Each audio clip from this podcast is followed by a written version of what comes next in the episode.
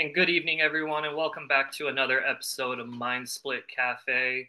Today is a special episode as we have Dr. Alcides Amador with us, who is a longtime friend and actually graduated high school with him. So it's awesome to have him on the show. And of course, we have Matt as always with us. What's going on, guys? Doc, welcome to the show.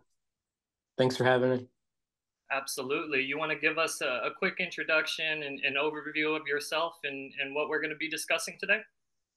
Sure, yeah. Thanks for having me on the show. My name is Dr. Alcides Amador, and I'm an assistant professor of psychiatry at UTRGV School of Medicine.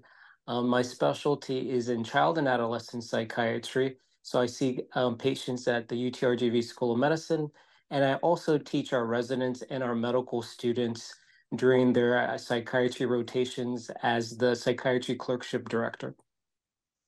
Wow. And you got a full plate. Basically, ladies and gentlemen, the summary of everything he just said is the man. Dr. Amador is the man. So that's that summarizes it right there. thank you. And um, today I'd like to talk to you all about uh, the work we're doing in one of our UT clinics called our Texas Child um, Access through telemedicine um, clinics or our TCHAT clinics, where we provide telemedicine services, uh, specifically mental health to kids um, at their school districts. And I'd also like to talk about uh, depression and anxiety. It's awesome. Mm. Sounds like it's going to be a, an interesting episode. What do you think, Matt? Yeah, I think it's good. It doesn't sound depressing at all. I'm just kidding. um, all right, Doc, you want to just kind of give us a brief overview of what the UTRGV Health is, and then we can kind of fall into the topics that you want to discuss? Sure, yeah. So UTRGV Health are clinics. Um, we see adult patients, um, children, and adolescents in our clinics in person. Um, so we have a group of, you know, psychiatrists.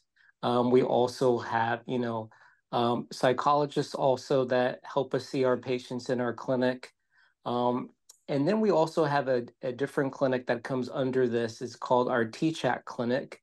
Um, and like I'd mentioned before, this is a telemedicine slash telepsychiatry slash mental health service that we provide. So we could see kids and teenagers um, with, you know, in their schools. So they don't have to be pulled out by their parents, right, to, to go to the doctor's office. So it makes it more convenient uh, for them to be seen. And this program, the Teach TCHAT program, is a statewide initiative. Um, so it's being funded by the state of Texas. Um, so most of all the medical schools around Texas are taking part of this program. And UTRGV, we've been given charge of the 13 counties of South Texas. So if you kind of draw a line from Laredo to Corpus Christi, uh, we're servicing all the school districts who, you know, are interested in the program. Wow. Wow. That's phenomenal. That is, that, that that's, is do you know how many school districts that is? I mean, 13 counties. There's... So, right, yeah, so right now we're in over 400 campuses. So that's going to be a little bit over a little bit over 30 school districts. Wow. And your program over not overseas, but kind of not manages, but yeah, I guess oversees the, the care for those those 30 school districts in your field, correct? Yeah, for us, yeah. So it's going to be a little bit over 200,000 students have access to this program, right? Not all of them, right? Mm-hmm. Um, might want to access it, right? But just based on the numbers, about over 200,000 students have access to this program. Wow. You know, and that, complete, that was actually oh, and it's ahead, completely Matt. free to them, correct? Like if they if they want to seek out the the treatment? Yes, it's completely free. Wow. So I, I had a question and you kind of answered it um, partly before I could ask it, but you said there's around 200,000 students that have access to it how many of them do you think actually participate in it or have participated in it up to this point?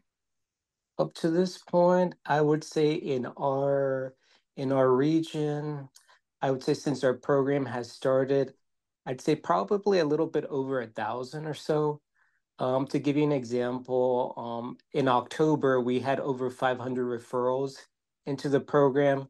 our program has was launched in about 2020 and of course right there was a little bit of you know the program wasn't able to fully uh, roll out as we had planned because the pandemic right upended oh, yeah, a lot course. of things but i would say a little bit over a thousand students hmm. awesome now let me i'd like to ask you this question right so 200,000 students, you've seen a thousand or treat, help treat, or continue to treat. Um, are you guys, you know, psychiatry? Are you guys tasked to, like, um, possibly, you know, with Uvalde and that tragedy over there, you know, just north, I guess, of that line, right, Laredo to to Corpus. But are you guys tasked to kind of possibly identify? someone that's really really depressed that might be you know on the verge of taking that next you know step of doing something you know uh, I don't even know what the word is, but just doing something that's that in insane um, and hurting that many people at a at a school district. No, yeah, you know, for the program, right, what we do is we try to identify, you know, this, well, the program tries to identify the kids, adolescents who are at risk, right? If mm-hmm. they're, you know, if the depression, like you had mentioned, got very severe, anxiety, or something, or something, you know, something more severe going on, that's what we're designed for to evaluate and assess for all these types of possibilities. Wow. Golly what's the importance of increasing access to behavioral health? I mean, th- this program is obviously a, a, much needed thing. What, what's the importance of this and, and how does it help our communities? No, yeah. So great question. And, you know, per, per, you know, the statistics from the CDC from about 2016 to 2019, a, a little bit over 4% of children and teens were diagnosed with depression, right?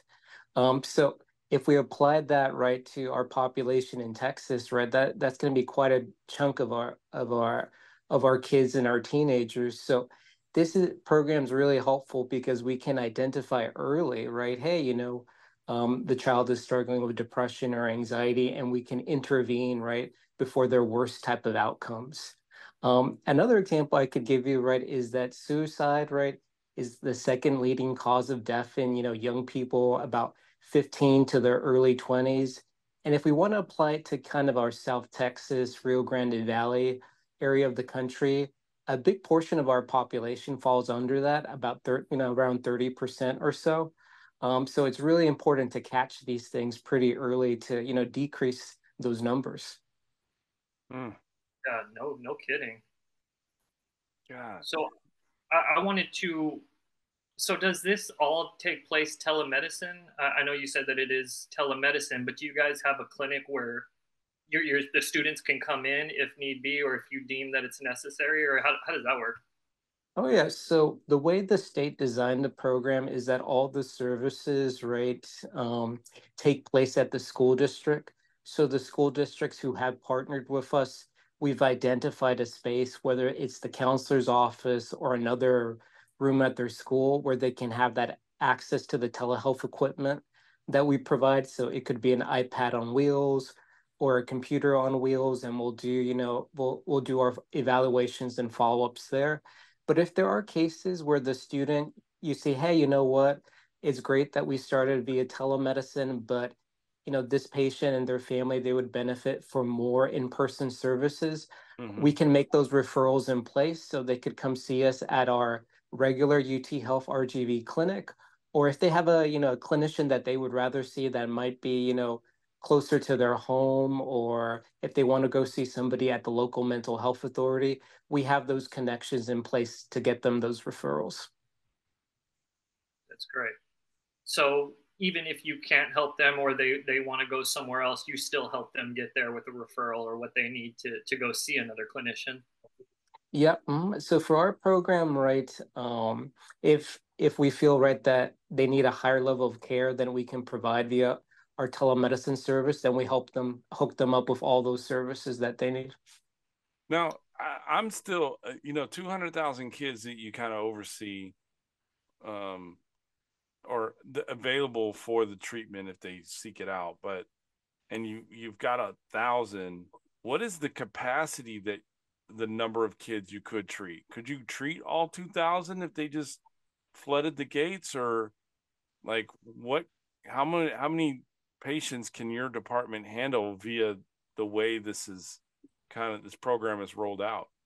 Okay. So for our, you know, our typical work week for our clinicians, right, it's going to be about, you know, 40 hours or so, right? If if we counted through the Monday through Friday type of thing. So um let me see. The those numbers would be so about 40 clinical hour 40, 40 clinical hours per week. So I would tell you that probably our clinicians, you know, if we were um, they could see about 10 people a day.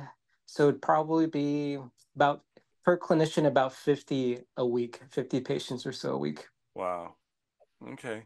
But it just rolled out and it rolled out during a pandemic, right? Yeah. So I mean it's just gonna it's how do you guys market I have a marketing background, right? Shout out to UTRGV because I graduated from Pan Am, but um how how do you guys quote unquote market within the schools with the counselors to say, hey, like we've got this program, start identifying, you know, adolescents that you feel may need that would benefit from this, you know, this program. How do you guys do that? And, oh yeah, so our outreach, um, we do several different things. We send out emails to the counselors, superintendents, letting them know about this program.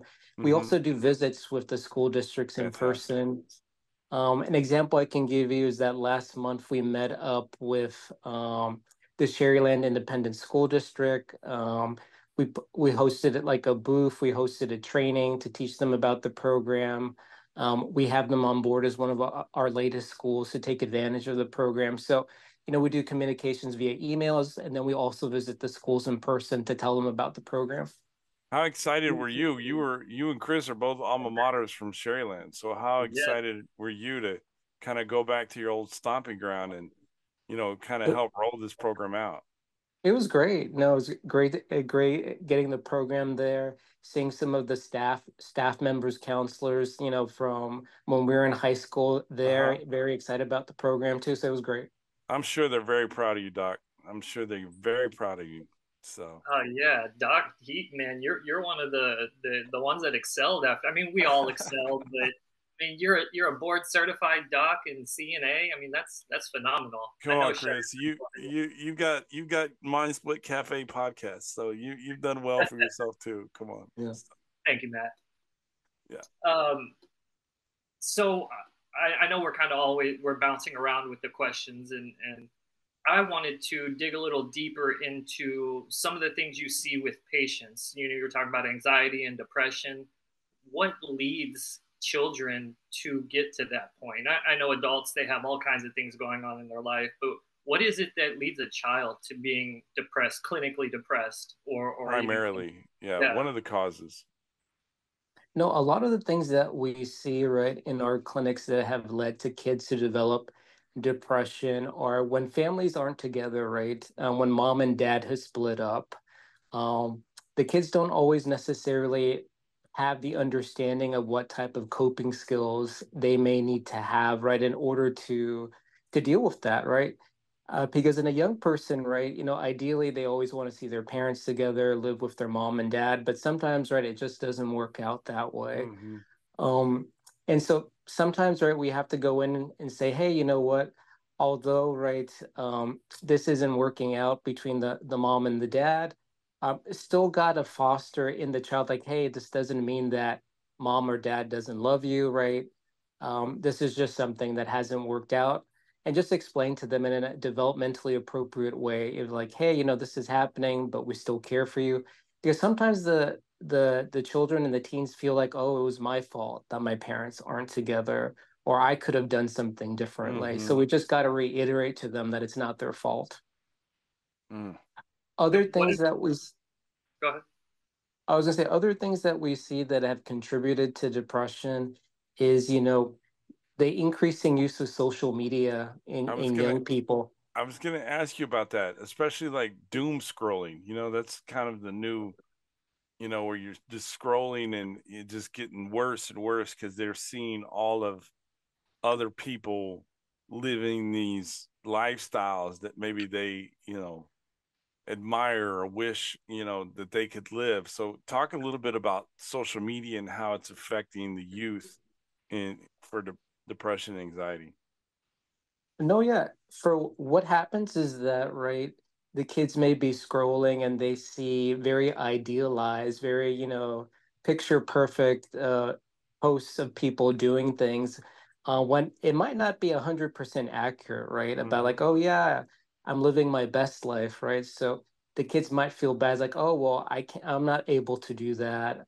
I don't have these many followers. I don't have this. So they start feeling bad about themselves that they can't achieve that level of happiness or success that somebody's portraying that they have on, you know, on one of the social media platforms. And we know, right, that these social media programs, um, they hire, right, neuroscientists, behavioralists to say, hey, how can we get kids and, you know, adults to keep on clicking, keep on clicking, mm-hmm. right? So mm-hmm. they they have their ways of trying to make sure that you're on it.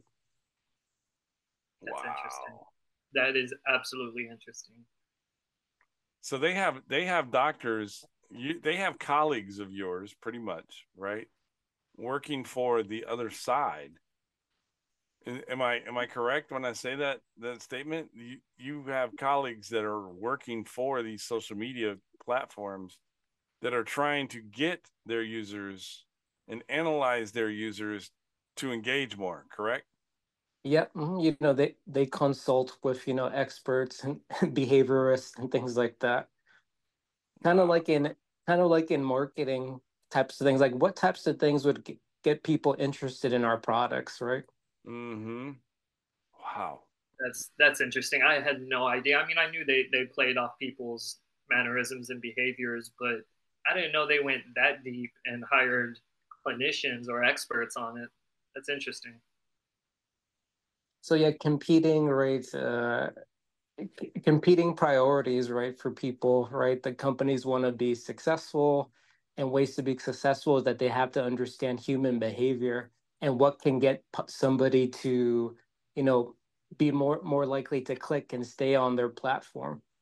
Now, this might sound like a, a, a dumb question, right? But that's kind of why I'm here. I asked the kind of the everyman, the everyday man questions, right? But as you, as a clinician that is doing God's work and trying to help these kids in these 200, uh, what, 200,000 kids, 30 school districts, and that's just your your area. But somebody that's doing this and then you know of clinicians or colleagues that are on the other side right trying to get them to engage. And you're basically they're they're helping get these kids to what you're trying to help right or prevent.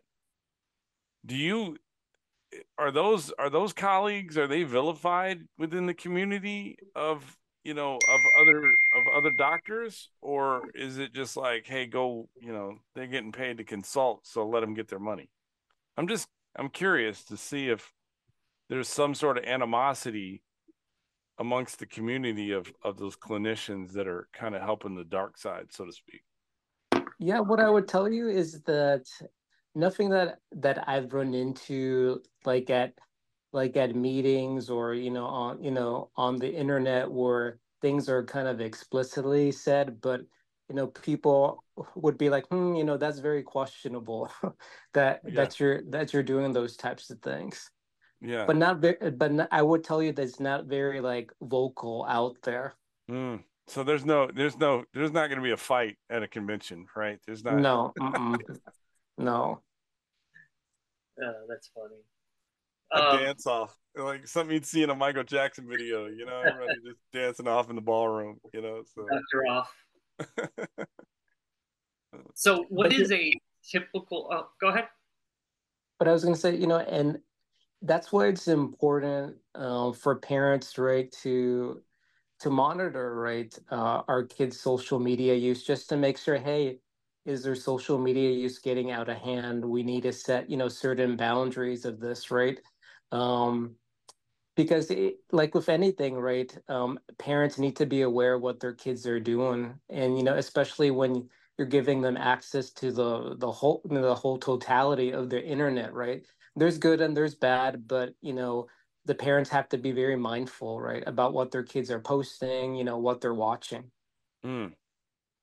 Yeah absolutely and and that was kind of i was gonna kind of segue into that what what can parents do to alleviate this or to to at least keep them from going down that dark hole and becoming sad, depressed, and, and anxious. Now, some of the things, right, parents, you know, I recommend for them to do, right, set those, you know, time boundaries like, hey, you know, you can only use social media for, you know, X amount of time a day or a week. Um, the things that are appropriate to post and not appropriate to post other things, for it that are going to be helpful is to families to reiterate to their kids, hey, you know, not necessarily everything we see posted on social media is based, you know, on the truth of what is really mm-hmm. going on. Yes. A lot of it's glamorized and and not all true. There, people a lot of always post what they want to show and not what's really going on, or at least that's what I feel. Yeah, I I mean mm-hmm. I feel that it happens that that social media or that doom scrolling, I think it, you know, I know Doc is his specializing in adolescence, but I think it it, it affects, you know, adults as well, you know, because you know, I'm a middle aged, I'm 45 years old, and I can still feel the effects of, you know, the whole like, oh, well, I'm not there or I'm not this. And it leads me down the rabbit hole of, of you know negative feelings and self you know self doubt right? And so oh it's just a it's just an i don't know. It's social media can be great but you like doc said you definitely have to understand it. Double-edged sword. Mm-hmm. So now on the other side of the table to that what do yourself or clinicians like you do to help treat the patient the child when they get to that point Oh, what, got it. So, or, or treatment plan? No, yeah, definitely. If we're dealing with things like depression and anxiety, right? Gonna reiterate to to the patients and the families, like, hey, you know what? Um, different types of psychotherapies can be very helpful. One of the most popular ones is cognitive behavioral therapy. Um, that can be uh, that can be used. It's a really great one for kids adolescents and and adults a lot of good data out there that can be very helpful. That being said right it is going to take dedication from um, the patient's part and the family's part to make sure that the patient's keeping track of um, you know their assignments that they'll be given in the cognitive behavioral therapy actively using the skills that the therapist is teaching them you know the clinician working with them. So those are you know those are one of the best treatments out there now, for cases where, you know, somebody, you know, has more of a moderate to a severe type of depression, then we have that conversation about, hey, you know what? What do we think about medication? Can't, you know, is this something we should consider? Mm-hmm. So it, it seems like talk therapy is is the first route, and medication will be the the last resort. Yep. Mm-hmm. And what I like to explain to the families and our and our patients is that um, imagine, right? Let's say I'm a person and I have, you know, high blood pressure, you know, um, lots of cholesterol. My doctor can tell, give me all the medicines in the world, but they're probably also going to recommend, hey, you know, you got to also do some exercise, yeah. change your diet. So you can think of the psychotherapy, the cognitive behavioral therapy, as the exercise of your mind just to make sure that you're doing everything possible, exercising your mind, using coping skills. And then we can see if you could be off, you know, your medication, you know, sooner rather than later. Mm-hmm. So very similar. I love that analogy. Yeah, that, that was a great analogy, actually. Yeah. It kind of seems like CBT or cognitive behavioral therapy. And Matt, you could probably remember that most of our our episodes, I do ask like, what's your favorite modality for a certain treatment? And it seems like CBT is like the gold standard. Yeah. No, definitely. It is, especially for child and adolescent psychiatry, is it's one of the go-tos. That's awesome. I I am definitely finding this out now. It seems like a lot of clinicians lean towards that. Now, I, I want to touch right back again. I know we're probably running out a little bit, running out of time. Yeah. Uh, but I wanted to ask about the the setup. You have, I know you guys have it set up as telemedicine. Why is that? Why why did you guys lean towards telemedicine other than you know trying to reach as many people as once? But I'm sure there's some more stuff to it than just the uh, being able to reach so many people at once. Yeah, so one of the reasons that it was done for, you know, telemedicine reasons, uh, besides trying to reach as many people at once, was that the thought is that in our program, let's say um, we have a long wait list for the UT RGV TChat team, mm-hmm. and maybe somebody else, like let's say in Houston, Dallas, Fort Worth, one of the medical schools out there, um, they say, hey, you know what? Um, we have an opening right now. Mm-hmm. It could mm-hmm. be possible for that student, right? Instead of waiting for weeks and weeks at a time um, on the wait list, if there's an opening somewhere else, you know, around the state, they could be plugged in there. That's a that yeah. And do do the do the youth or do the adolescents have the same therapist every time or oh yeah okay so they yeah, but, the therapist follows that child right yeah that's a good question yeah so what we do is that our process is that once a child is referred into the program, they come to the intake and assessment where the team we get the background information on what's going on and that clinician who does the you know intake and the assessment they will follow that child right you know throughout the program mm-hmm. right so there might be cases where let's say um, um, the first clinician that sees them at the intake and the assessment, right? Let's say it's somebody from our psychology team. It's like, mm-hmm. hey, you know what? I, I need to see this patient for psychotherapy, but I also think that we're going to need um, one of our psychiatrists' opinion that is medication, would it be helpful to them?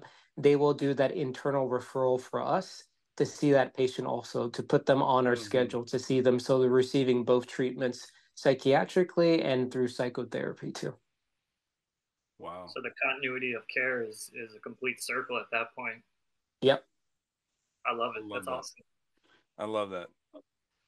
Well, Doc, thank you so much for joining the show this week. What you've given us, the little nuggets of knowledge, have been mind blowing, and, and I I wish you all the best. I hope you can reach every single one of those 200,000 students because I think what you're doing changes lives. So I wish you all the best. And again, thank you for joining the show. Thank you so much for having me and you know giving me the opportunity to you know get the word out there about the program. Oh yeah, yeah, absolutely. And we'll we'll put some resources on our website and throughout the episode, I'm sure we'll put some resources up for UT RGV Health and, and the program that you have going on. Is there a, is there a way that they can get in touch with your office via website or phone number that you'd like to share right now? Yes, and if you would like, if you'd like, I can actually share my screen. So if, so yeah, so let me get to.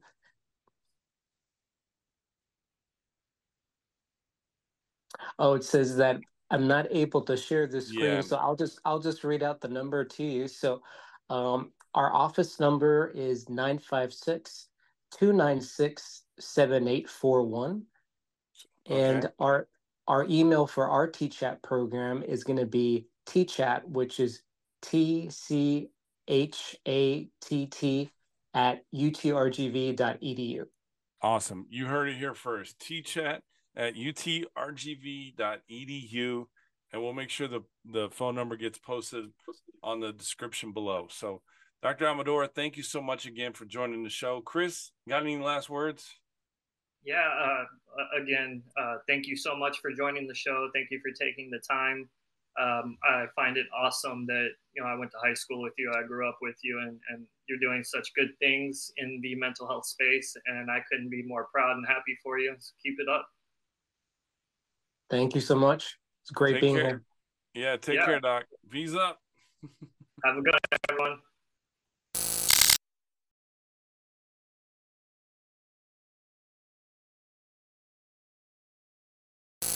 Like we weren't supposed to come up with something this clean. you know, like something happened.